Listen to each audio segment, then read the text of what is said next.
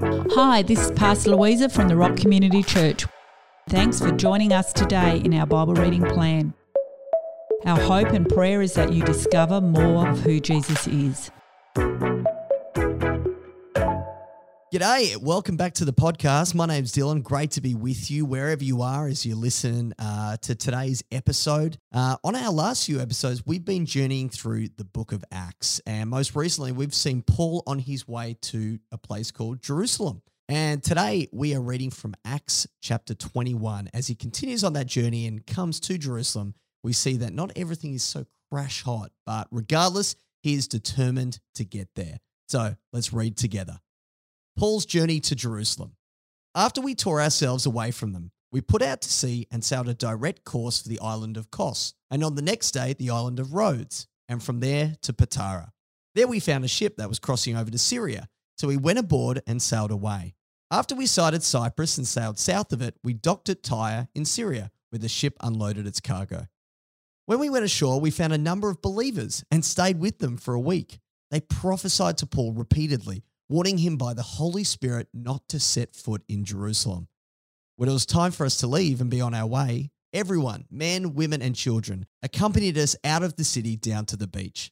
After we all knelt in the sand and prayed together, we kissed one another, said our goodbyes, and boarded the ship, while the believers went back to their homes.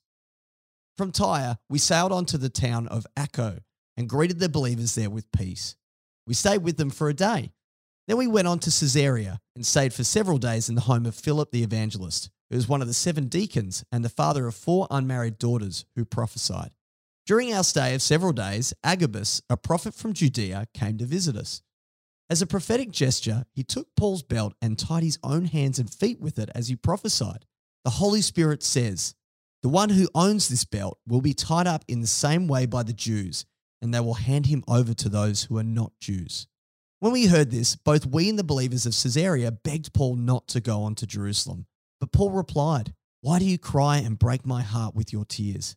Don't you know that I'm prepared to not only be imprisoned, but to die in Jerusalem for the sake of the wonder of the name of our Lord Jesus? Because we couldn't persuade him, we gave up and said nothing more, except, May the will of the Lord be done. We're going to jump ahead to verse 26 uh, Paul has arrived in Jerusalem now and met up with some of the believers who want to purify themselves. He's going to help them by sponsoring them to do so financially at the temple.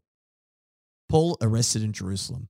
The next day, Paul took the four men to the temple and ceremonially purified himself along with them.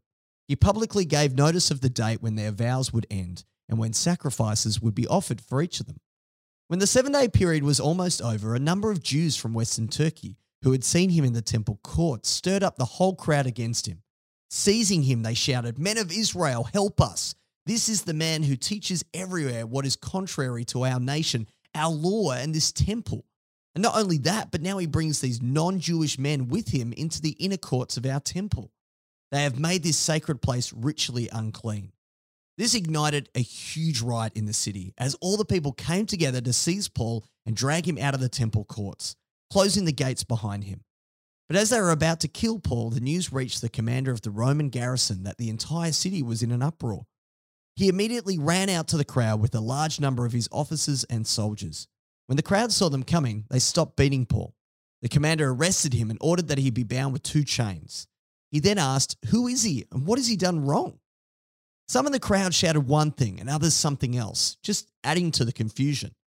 Since the commander was unable to get the truth because of the disturbance, he ordered that Paul be brought back to their headquarters.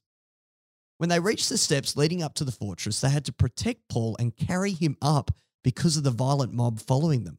And everyone was screaming out, Away with this man! Kill him! As Paul was being led to the entrance of the compound, he said to the commander in Greek, May I have a word with you? The commander replied, So you know Greek, do you? Aren't you that Egyptian fanatic who started a rebellion some time ago and led 4,000 assassins out into the wilderness? Paul answered, I am, in fact, a Jew from Tarsus in Cilicia, a well known city of southern Turkey where I was born. I beg you, sir, please give me a moment to speak to these people. When the commander gave his permission, Paul stood on the steps and gestured with his hands for the people to listen. When the crowd quieted down, Paul addressed them in Aramaic and said, And to find out what he said, you're going to have to listen to our next episode because that's the end of chapter 21. And oh, wow, what a bit of a heavy chapter. If you hadn't thought Paul had already been facing some kind of intense uh, crowd antics during the book of Acts, then it just keeps going and going. But for me, what I really take out of this chapter is I just love the, the boldness and the tenacity of Paul. You know, he felt very strongly from God and believed that he was meant to go to Jerusalem, that that was where his ministry would go. And, you know, throughout the process, we see early on that people are literally prophesying, saying, look, you know, this is it. This is going to be the end for you. But we see that Paul is still determined that regardless of the cost or what it means for him personally, he's going to follow God in everything. And I know for me, sometimes that's a challenge, you know, to really put your money where your mouth is in that way is is hard. It's hard to really do that. But you know, when the going gets tough, sometimes you just got to get going. And just because the situation's tough doesn't mean that God isn't still with you and isn't still involved. You know, our world is full of difficult, challenging situations, and God still operates in the midst of all those things, regardless of what's going around us. Why don't we pray? Dear Lord, thank you for Paul. Thank you for his story and how it inspires us to be brave and to be bold and to follow you. Amen. Thanks for joining us today in our Bible reading plan. Don't miss future episodes. Click follow to subscribe and share with a friend. Have a great day.